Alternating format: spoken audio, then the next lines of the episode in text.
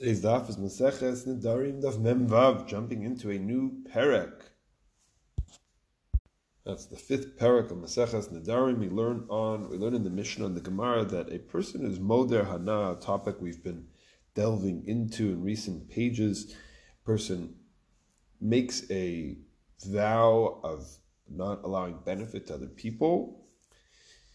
That person can sometimes lose out by doing this because his vow may cause others to sin, and the courts might have to end up forcing him to fix the situation by selling his property.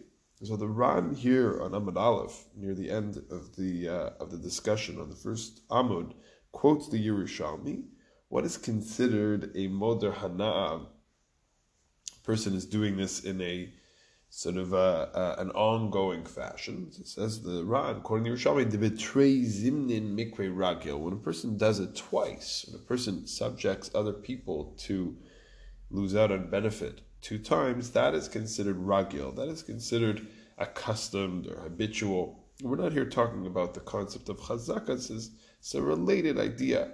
But when we say that a person is ragil, ahadir bahana, this means he has done this at least two times. In other words, there is power in having repeated an action such as this twice in terms of the of the negative ramifications of what's to come.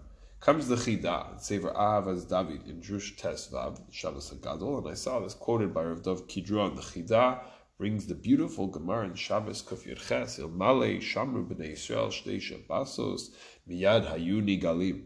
If only the Jewish people would observe two Shabboses, two Shabbats, then right away, immediately, they would be redeemed. You would have the Geula, since it says in the Sechas Yuma Daf Vav that once a person has avoided the same sin twice, he's not going to sin anymore in that area.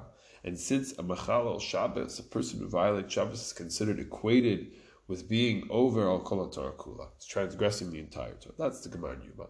It's as if all the sins are on him on that Shabbos.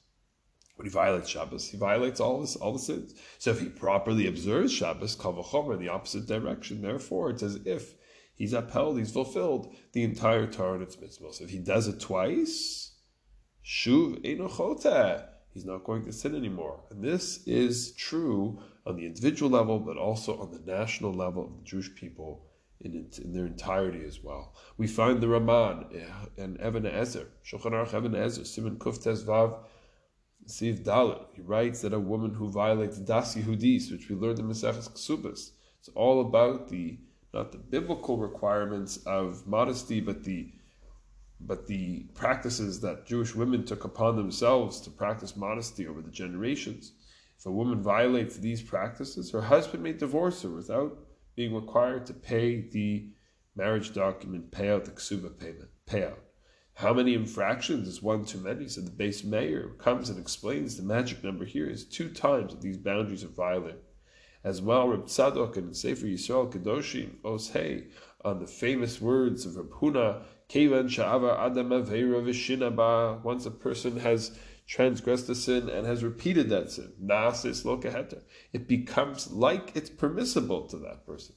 What makes an activity into a habit of sorts? Is repeating it twice is the. It says says Reb Tzadok. Finally, there's a fascinating Gemara in Horayos Yud Gimel, Daf Yud Gimel, that says that if a person eats a meal of olives, he's going to forget his learning. It's one of the things that causes a person to forget their learning. A meal of olives, olives. People eat olives all the time. The idea is not about eating the olives once, but rather in two consecutive meals. So we see here a person might say to themselves, "Big deal! I did something once." Twice. It's not significant, no impact.